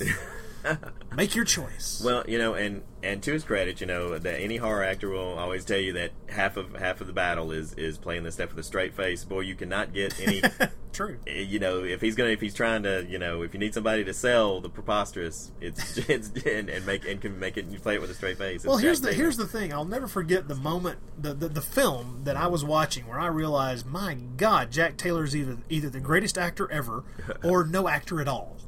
And that is the Jess Franco film Female Vampire, where essentially he's making out with a completely nude Lena Romay at the height of her Lena Romayness. Yeah. And the expression on his face never changes. And I'm thinking, dude, you would have to be drugged to not be losing your mind that you're being told by a man off camera, now grab her breasts. Yeah. Now do whatever sexual thing comes to mind. Yeah. And to not have your facial expression change. What in the hell? Jack Taylor, for all that aside, Jack Taylor does a pretty good job in this movie. He does. He has some really nice moments. He doesn't do what I would call a superlative job. But then again, there's a lot of characters in this film, and he's not. He's not on screen. He's on screen a good bit of the time, but he's never given anything that I think would be considered too difficult or too outside the range of just basic acting skills. So he's fine here, but. As we decided to do this film, and I realized, oh God, Jack Taylor's in this. I've got to count the number of woodpeckers on his back as we watch this thing. But okay, enough about Jack Taylor and his skill or lack thereof in the acting category. What we have is them grappling hooking their way into the house, breaking into the house, very noisily breaking in. They get up to the second floor and bust the glass out the door. Hope nobody heard that. Yeah. Well, thank God it's a huge place. Amenhotep jumps them as they're going through. They're winding through the shadowy corridors, and Amenhotep jumps them. Nathan plugs him with about 3 or 4 bullets. Yeah. I love the one that hits him right in the face is a great touch, and one hits him right in the cheek, and he just shrugs that off. But it's kind of a nice little effect there, where it hits him right in the cheek, and he basically clubs them into submission. And it's nice the way they show it. I love the way the camera cuts to the outside the glass door, and you just see the silhouettes of him beating Abigail and Nathan into unconsciousness. You know, I think that's I especially love the touch of his hand flying up with the gun, and the gun going off one more time, and the powder burn on the glass. Yes. The powder burn on the glass is very nice scene. Touch. Yeah. So they wake up in their he's clubbed them to unconsciousness. They wake up and they're chained up in the basement, a basement down somewhere in the house. Mm-hmm. That of course turns out to not be too far from the room where. That they've set up to torture and kill the women and do all these ceremonies. Mm-hmm. But they're chained up there. Bay tells them that, well, you know, we'll use you as part of the sacrifice tonight. Mm-hmm. Zenufer kind of looks unhappy about the whole situation, but, you know, not much she can do at this point. This is when we cut to the cops. Mm-hmm. Yeah. In the middle of the night, the cops are still there, and an officer comes into the kind of head of the investigation that really isn't doing much. And it says they received a report about Asad Bey from Egypt. So they've finally gotten some information from Egypt about Asad Bey. Which is what? We don't know. We have no idea. But boy, it sure gets his attention. And whatever's in the report gets the cops' attention. I mean, did it say he's actually Paul Naschy? You know, what did it say? I don't know. Whatever it was, he looks at this report. But it's kind of interesting that we never really know what it says about Asad Bey, other than whatever it is. He finally gets them off their asses and moving and into action. He basically says, "Get some men with me. We're going." And, yep. So he, get a few men. We're going out to this villa, and he's got the address, and we're gone. Yeah. At this point, Zenufer sneaks down and releases Nathan, undoes his chains, and is like, "Look, you've got to get out of here. Mm-hmm. Let's get Abigail and get out of here." But before they can get Abigail released, in walks Asad Bey, and we have a fist fight between Nathan and. Well, before that, now remember what Asad Bey. Well, basically, Zenufer has freed Nathan, and they're trying to free Abigail when Asad Bey comes in. Remember, he throws the... Oh, yeah. He sees Zenufer helping them trying to free Abigail, and he takes a knife and throws it and hits her right in the back of the neck. And kills her dead. Yeah. So, Helga Liné dies. Yeah, that's always a bad... Again. Yeah, no, that's always a sad point of any movie. I guess I wanted to skip over that because I don't like saying those words. Yeah, I know. Helga Liné dies. There's nothing about that that's good. Yeah. So... But yeah, they have now you're right, Nathan and Asad Bey have a little dust up here, which Nathan actually gets the best out of him. And knocks Bey unconscious, knocks him to the ground unconscious. Yeah. Mm-hmm. He gets Abigail loose and just starts to head out of this little dungeon area. Mm-hmm. Amenhotep, in the meantime, has started the ritual with Helen to mummify her. Mm-hmm. And this is what Nathan rushes into. Mm-hmm. He grabs a torch. He has this big kettle or sort of smoking like liquid or something that's sort of hovering above Helen's. And by the way, Helen now really looks like Amarna now, because I guess he's found an Egyptian wig or something that he's put on. You know, they've obviously undressed her. They put her in that ceremonial robe that looks a good bit like the clothing that she was wearing earlier.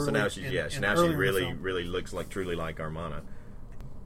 So Nathan rushes in, grabs a torch, and starts swinging the torch in Amenhotep's face. Mm-hmm. And, of course, we all know fire bad for mummy. Mm-hmm. Mm-hmm. So about this time, I think, is this around the time where it shows it kind of cuts to the police arriving, and they're kind of trying to figure out a way into the big house, and then the inspector sees down in one of the lower windows. He sort of sees the flickering from the fire and realizes that's down there is where where something must be happening. I think. It's the only lights in the entire area. Right. So that's what he heads. That's what's way down there. He starts walking down there to see if that's where anyone actually is. Right. Amenhotep catches fire. He backs actually over. He's backed by the torch wielding Nathan.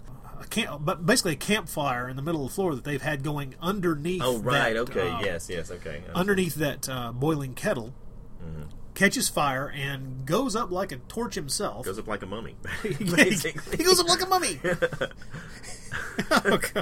He goes up like a mummy. Yes, that's the best way to put it. Mm-hmm. So he's on fire. Bey, in the meantime, has come out of his stupor in the other dungeon and rushes in. Mm-hmm. And as he rushes in, he is attacked by the burning Amenhotep. Right, yeah. Catches fire himself, and so what we have here is Naschy killing Naschy. Yeah, he kills himself. Yeah, he does. He gives himself a big old hug and catches himself on fire and I have no understanding. I know there's all sorts of probably Freudian or psychological underpinnings of this, but only Naschy himself knew for sure why the hell is this all about? Yeah. But nevertheless, we have the mummy killing Asad Bey, the two of them burning up, and the whole place is starting to go up in flames. Right. And by the way, I have to say that if you are misfortunate enough to have to watch the English dub of this, apparently the mummy Amenhotep apparently also turns into a gorilla during this scene, because the whoever's doing the dubbing, I don't know why they insisted on having him grunt a lot through the film, because he's obviously got his total mental faculties. He's not an idiot. I mean, Amenhotep is obviously still mentally sharp, and yet especially in this last scene when he's catching on fire, his grunts and groans turn literally sounding like one of the apes from the Planet of the Apes film. It's just a really horrible bit of dubbing. Maybe it's just another means of trying to capitalize on the ape craze. Of this. Who knows? So, them laying there on the floor, burning to death. Nathan picks up the unconscious Helen, and he and Abigail run out of the burning room and out into the night outside the room and meet the cops there. Yeah, and the inspector, by the way, has seen the last of what was going on in there through the window when he came over to the window. You know, right, he's seen that last little. So he's seen the mummy walking around. He's seen the thing catch fire. He's seen Asad Bey, the whole nine yards. Helen is unconscious. He lays her on the ground there, and as they stand there and watch, the cops and Nathan and Abigail stand there and watch, she slowly starts to age in front of their eyes, deteriorate into old age, and then just collapse into what appears to be just mummified dust. Mm-hmm. The cops, everybody's of course quite puzzled, and at that point we have the line that ends the film from the cop. Professor Stark, is this the mummy that disappeared from the Lansbury Foundation? Inspector. That's enough out of you, Sergeant. Is this a mummy? Yes, Inspector. This is the mummy.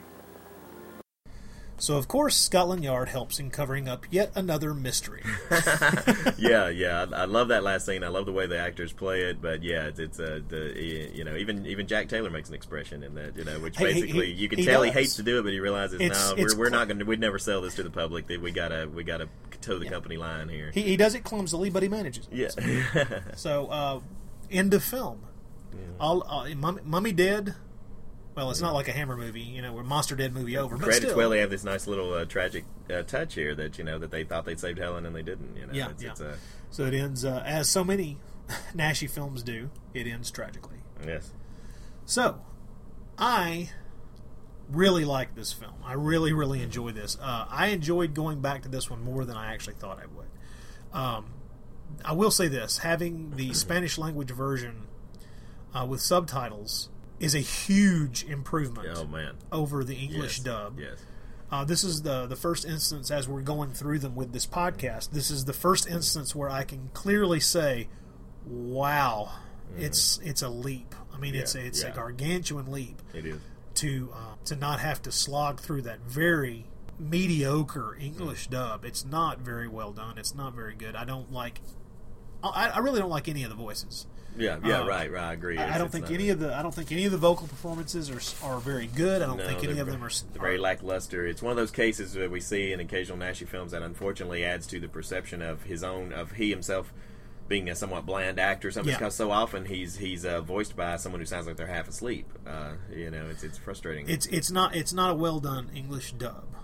I will say that I think the first 30 minutes or so of the film has a tendency to be draggy. I pointed out that overlong travelogue of London. That as we switch scenes from Egypt to London, I do feel that there are points in the film where a little bit of trimming here and there might have helped just to speed it up a little. I love the period setting, though. There's something about a mummy movie. I kind of feel mummy movies almost have to take place somewhere from about 1890 to maybe about 1950. That's about as far as I'm willing to give you. After that, I don't know. It just doesn't seem right to have a mummy walking around. For instance, I cannot imagine a modern day mummy movie. Yeah, I would find that. Yeah, you're right. That would be a little difficult to pull off. I think it would. I thought the I love the story construction. I love Naschy's script and the way it moves from point to point to point to point to point. Yeah, and it really it flows quite well. I love the way it moves. Mm-hmm. So, okay, well, you might have noticed I was conspicuous by my silence in the early part of our podcast when you were talking about your love for mummies and how this is one area. I hate to throw Tana leaves on everything, but sorry.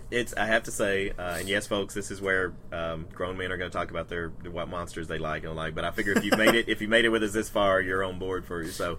I've always found the Mummy to be a little bit of a hard sell for me. You know, it's as far as just a general figure, iconic figure, whatever. I can understand. Yeah, I hate you now. We'll see. And this ends our friendship. Now we'll say this. This ends our friendship. It's over, Troy. This is it. We're done. Yeah, it's. I guess one of the problems with me is that it seems to be a lot of times. It's kind of like you have these two things. It's either punish the infidels or resurrect the female that we longed for. You know, in so many cases, it's those that seem to be. And to me, that gets so repetitive. There's a lot of things I agree with you about. Starting off with, one is that I do agree with you that this is the best Mummy film next to the Hammer Mummy.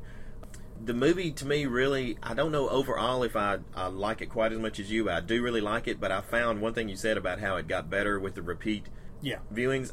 Because to me, it really did. To me, the first time I watched it, I didn't dislike it, but I found it, no pun intended, a bit stiff and dry, at times, I found it. But obviously for these podcasts, we watched them several times, and I really found each time so many more layers coming out of it to the point that I really respect a lot about it. There are things of it that are still kind of frustrating, maybe because the good stuff stands out even more, is that there's things that maybe sometimes just because of some of the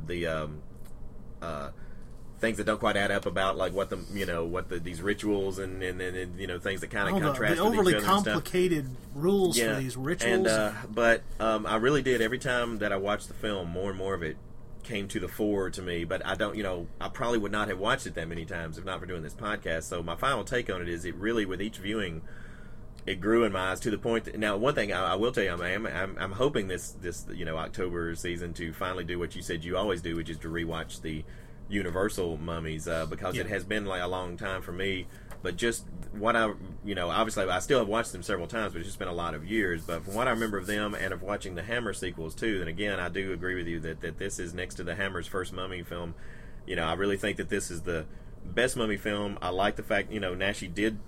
One of the things he did that was nice is really, and you have to correct me on this since you're more familiar with the Mummy films in general, but I think it's the first time since the Karloff Mummy, Universal Karloff Mummy, that the Mummy is basically in charge of himself, that it's basically his agenda, because it seems like in every other film the Mummy is either enthralled to somebody else or he's basically enacting out. Well, now, not in the Hammer Mummy film, not in the Hammer film.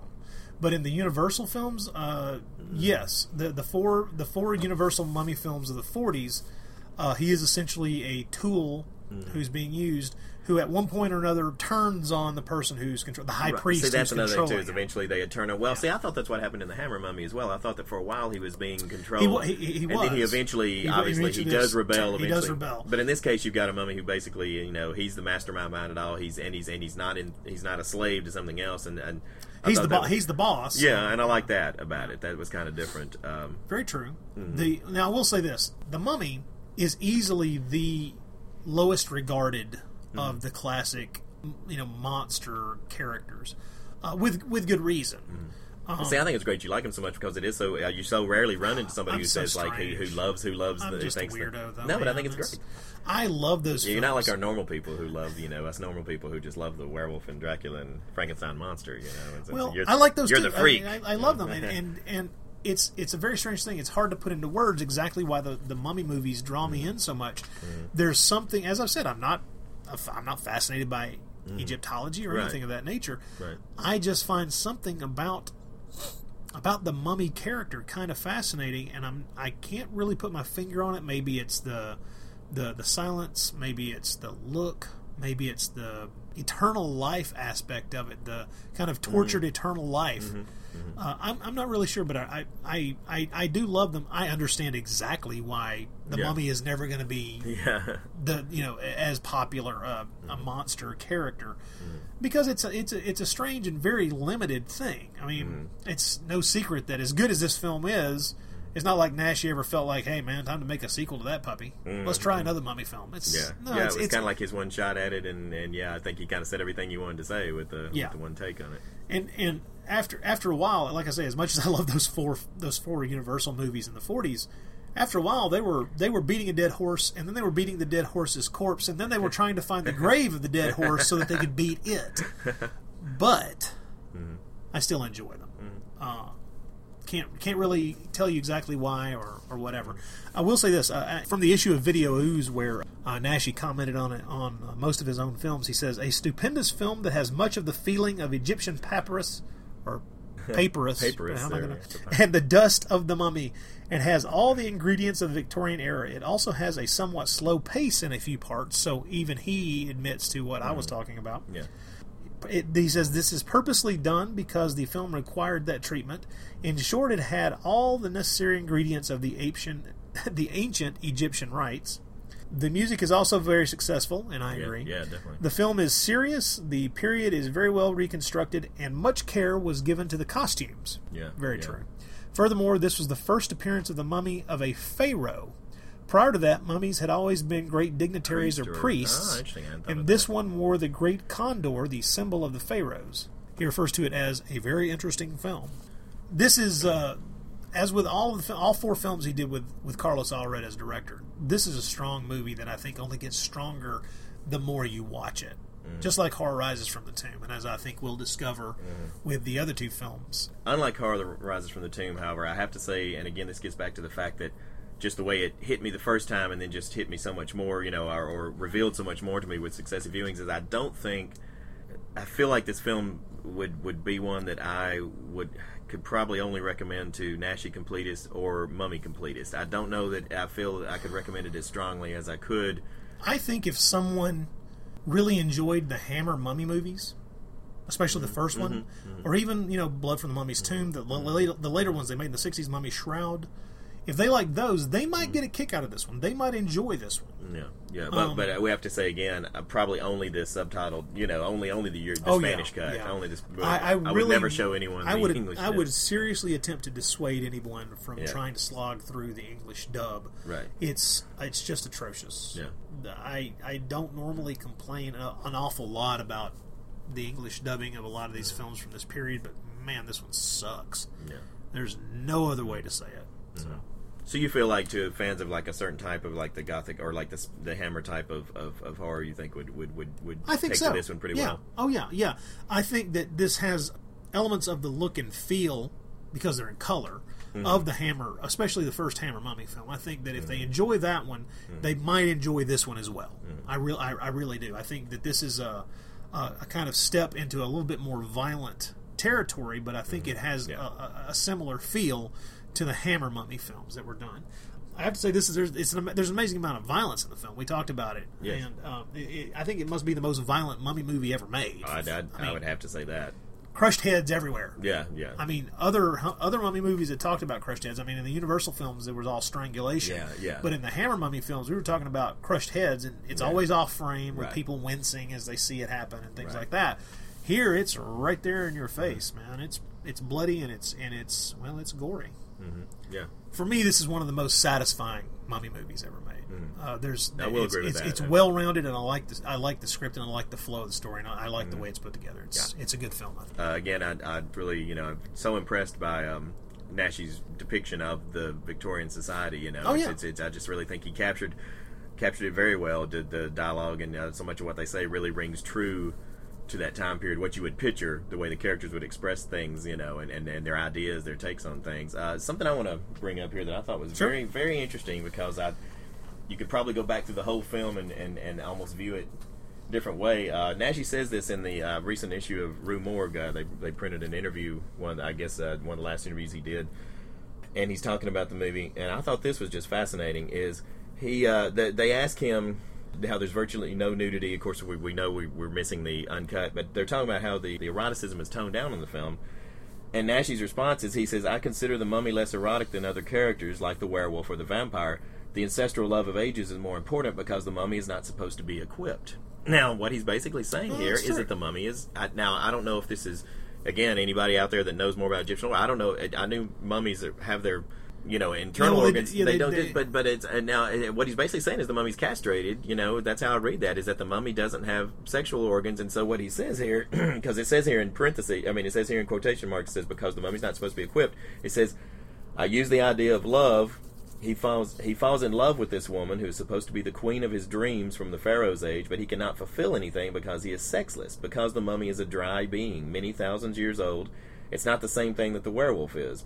He goes on to say, he says, I think that the mummy also has the idea of love for his queen, and I wanted to emphasize this respectful love spanning thousands of years more than an erotic feeling. So I started thinking, like, if you view this in terms of a creature who is basically impotent, is basically eunuch, is what it seems to me like he's saying here, and it's to me it really makes kind of an interesting take on not only thought of his kind of reverence for, you know, which, you know, they described her as his concubine. Yeah, it makes me wonder if Naschy viewed the Pharaoh himself as being something of a maybe an impotent character to begin with, in the sense of maybe that's why his torture of women, his viciousness towards him, and also even the whole scene of... So the sadism essentially a cover-up for an impotent man with a lot of power. Yeah, and the whole thing about him not being on the battlefield with his army, you know, and his army basically getting defeated. I mean, he suffers this big defeat that he's not even a part of. You know, to me this is all kind of... Again, I see what you're saying. Yeah, I see what you're saying. That it just kind of makes it would make an interesting reading of the film, I think, that way. You know, it's as essentially this tyrannical, sadistic Pharaoh as a an impotent man acting out his frustrations on his subjects. Think about twice in the movie he interrupts either post or pre-sex between couples when he attacks them. You know, he attacks them right in the moment of either before sex or after sex. It's an interesting. It's an interesting read of the film, and I don't know that it's one that was put there. As we've discussed before, I have dozens of questions about every damned one of his films. I know that I would love to have put to him. But this is obvious. You could not expect most of the audience to think about the character this way. But it's interesting that he thought about the character this way, but didn't explicitly state it in the film. That the character at any point, you know, that was not equipped, as he says. You know, it's very that's an interesting read, and it's not something that I'd ever thought about, even having gone through the film, you know, several times now. Mm-hmm. But that's an interesting question. It's a different way of looking at it, and it's one that I would not put it past him to. Obviously, from what he's saying there, he's put some thought into this as to how this character is going to act and react. Right, and so, it also if you look at Amenhotep's. What he does, to Zenufer now. Admittedly, he heard Zenufer talking to, you know, he knew that she was kind of plotting against him, but also his just, you know, when he's watching them, you know, and she's all over Asad Bey, you know, and it's kind of like he determines at that point that he's going to have Asad Bey sacrifice her as well. You know, is once again, is there a certain hatred, a certain jealousy among their ability to be intimate? Yeah, quote unquote. Yeah, that's a good question. I'm not sure. So, I wanted to ask you something about the end of the film.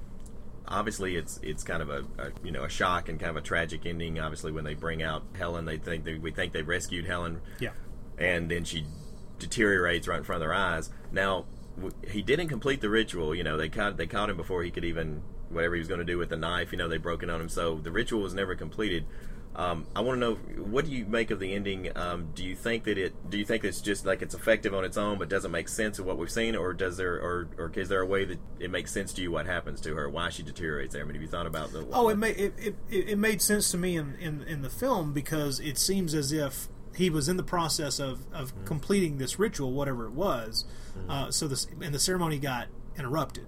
So my feeling is that he had already done something to her that quote unquote killed her before he mummified her. Okay, so they don't spell it out because they want you to think that she's safe, right? She's safe. Supposed to be a shock when she deteriorates there, yeah. And whatever process she was supposed to finish going through, it wasn't finished because the ceremony gets interrupted. He's not able to complete whatever he was doing, and that's why. So I have the feeling I've always had is that the shocker is that she had been killed before he started that ceremony, before he went to mummify her. I thought it was to me it makes a certain amount of sense, because I didn't think of it necessarily in those terms, but I like I think it's kind of a little bit of a clue that when they see her deteriorating, it does that quick cut to where they kiss, where the mummy, where they first and they kiss. It almost suggests that she was lost at that point, which I think is kind of a neat way. It almost suggests that our Amarna spirit almost at that point was like, you know, was already in her or something, or that Helen was gone. And Helen was gone. Because and I think it's just the character of Helen, you know, throughout the film we played some clips from it too, where she's talking about this guilt over what happened with her mother and with her with Professor, you know, and his accident and her guilt over that, and I think that it's a very nice touch of Naschy's kind of sense of tragedy, and the fact that I think that all that kind of ties into the end is that she's sort of a doomed character from the first. Yeah. And she's really not a bad character, and that's what obviously ties into the tragedy, is Helen herself is not like an evil person, but they talk about her and her mother's, and it's obviously this blood from Amarna is still with her, so it kind of makes it where she's sort of a doomed character that doesn't even realize it, you know, and that there's no real saving her just because of the blood that's, you know, because of what she's inherited from this evil, from where Amarna began. Yeah. You know, so I think in other words, as a descendant of this evil woman, she's essentially got one foot in the grave as it is. Yeah. One strike against her, however you want to put it. Mm-hmm. It's just one way to read it there, but I just wanted to see what you thought of her character and how she ends up, and if that all ties in with you, if you thought that made sense. Or it's an interesting read. Mm-hmm. I think it fits. To me, like I said, it just always seemed to me as if we had just not been shown that what had already taken place. But you're right, that quick cut as she starts to deteriorate to the two of them kissing, that does lend itself to kind of getting across the idea that at that point Helen's gone. And I tell you what, it almost gives it a little bit of a sense that they've won. I mean, to me, it almost is a little bit of a hint of almost like the mummy is triumphed in sort of a way, because their spirits.